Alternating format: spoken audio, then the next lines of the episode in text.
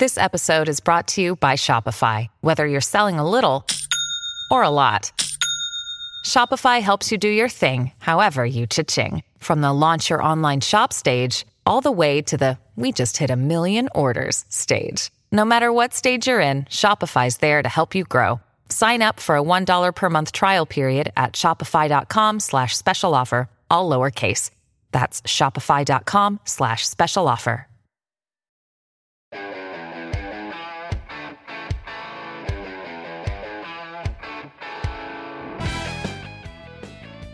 If you have any topic suggestions that you'd like to hear more about or questions that you're hoping that we could maybe address on a future podcast, you can click the Get in Touch box right on our website at ktsmoneymatters.com.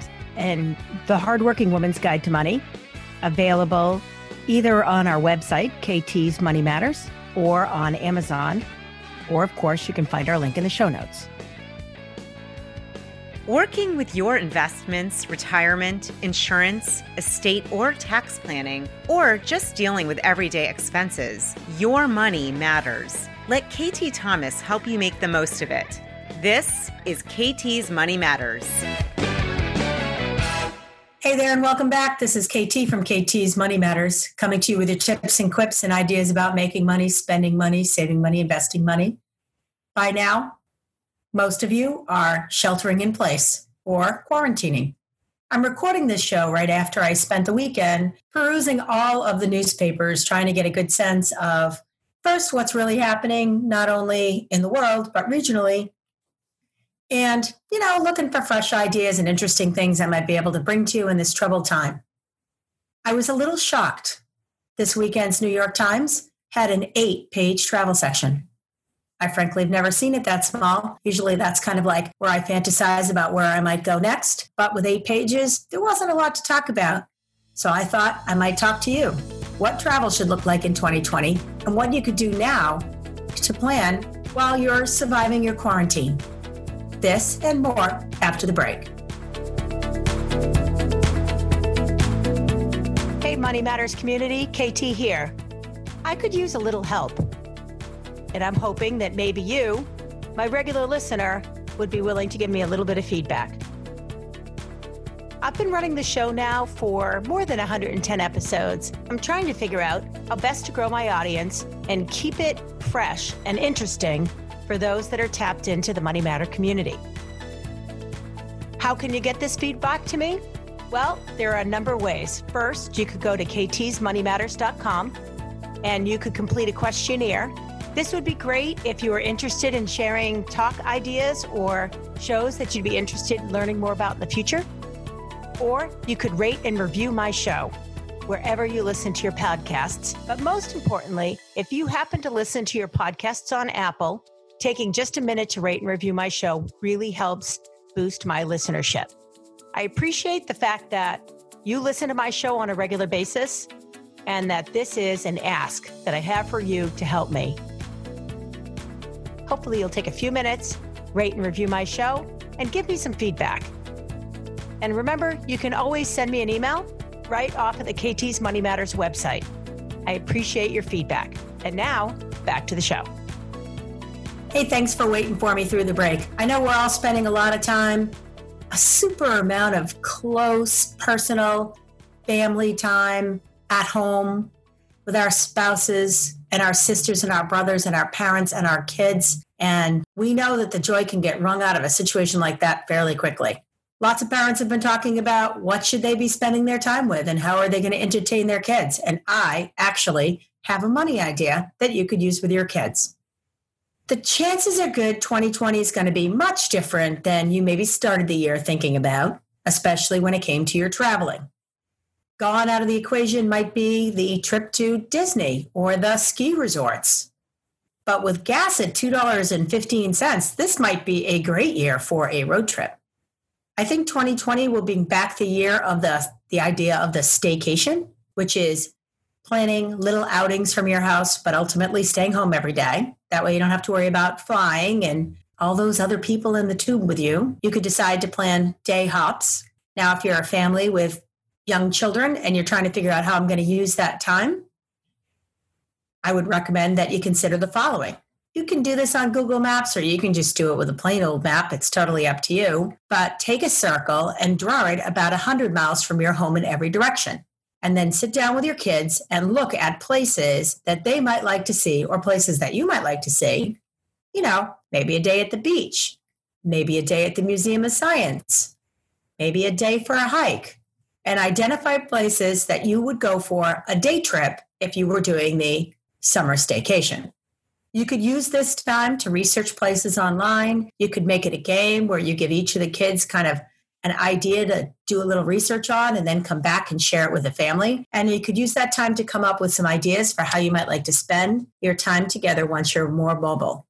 Because you got to remember, we're not going to be home forever, but we are home for now. If you want to think about the family road trip, have an idea or two as well. In fact, you know, Tammy Simons, who works with me, has frequently been a guest on this show. She's a woman who loves camping. In fact, her family does a camping trip every summer.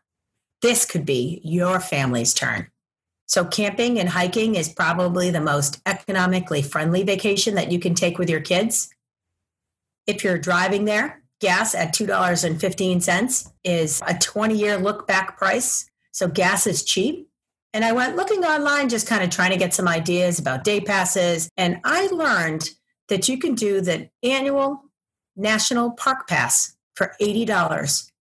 And you can take the whole family with you in every pass. So, if one of the things you've always wanted to do is explore some of the national parks, my personal favorites are Zion and Bryce. I really love Southwest Utah. It's so beautiful.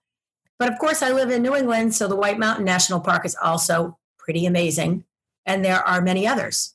A road trip could be a great way for you to get time where the group is all traveling, but you could decide to spend it a little bit safer by either staying in campgrounds and camping your way out there or limiting the number of hotels or even one year although much to my chagrin my husband and i rented one of these rv across america so we kind of brought our bed with us now what i'll say to you about that is it's not a bad idea but it's not something you want to drive across the country in.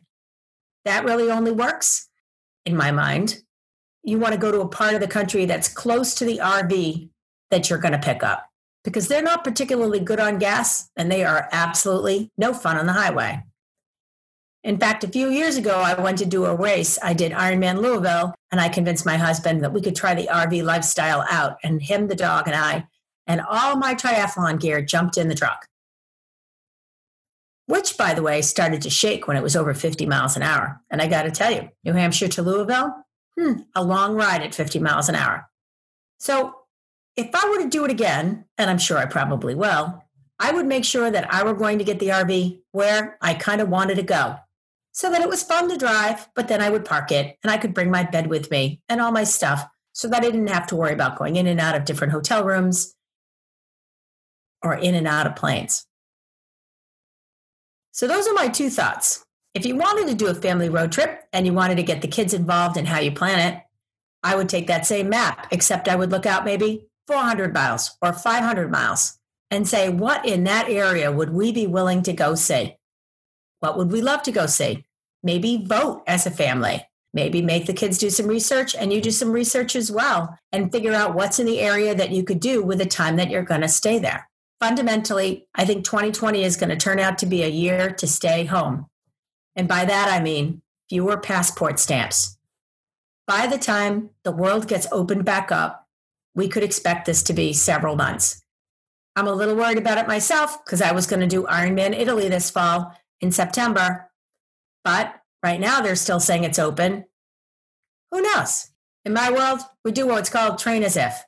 So I've been riding my bicycle, running, and waiting for the world to get back to normal. Just trying to keep my head on my shoulder like everybody else, trying to stay safe. Most important thing you can do right now is come up with creative and interesting ways to keep yourself amused while you stay at home. These are the best two I've got. I hope it helps you with your vacation planning to come up with something original and different that you haven't done before and that maybe you'll never do again, but you could do it this year. Until we speak again. Thanks for listening to KT's Money Matters with KT Thomas. For more information, past episodes, and show notes, go to www.ktsmoneymatterspodcast.com. Make sure you subscribe and recommend it at iTunes, Overcast, Google Play, or wherever you get your podcasts. This podcast is a part of the C Suite Radio Network. For more top business podcasts, visit c-suiteradio.com.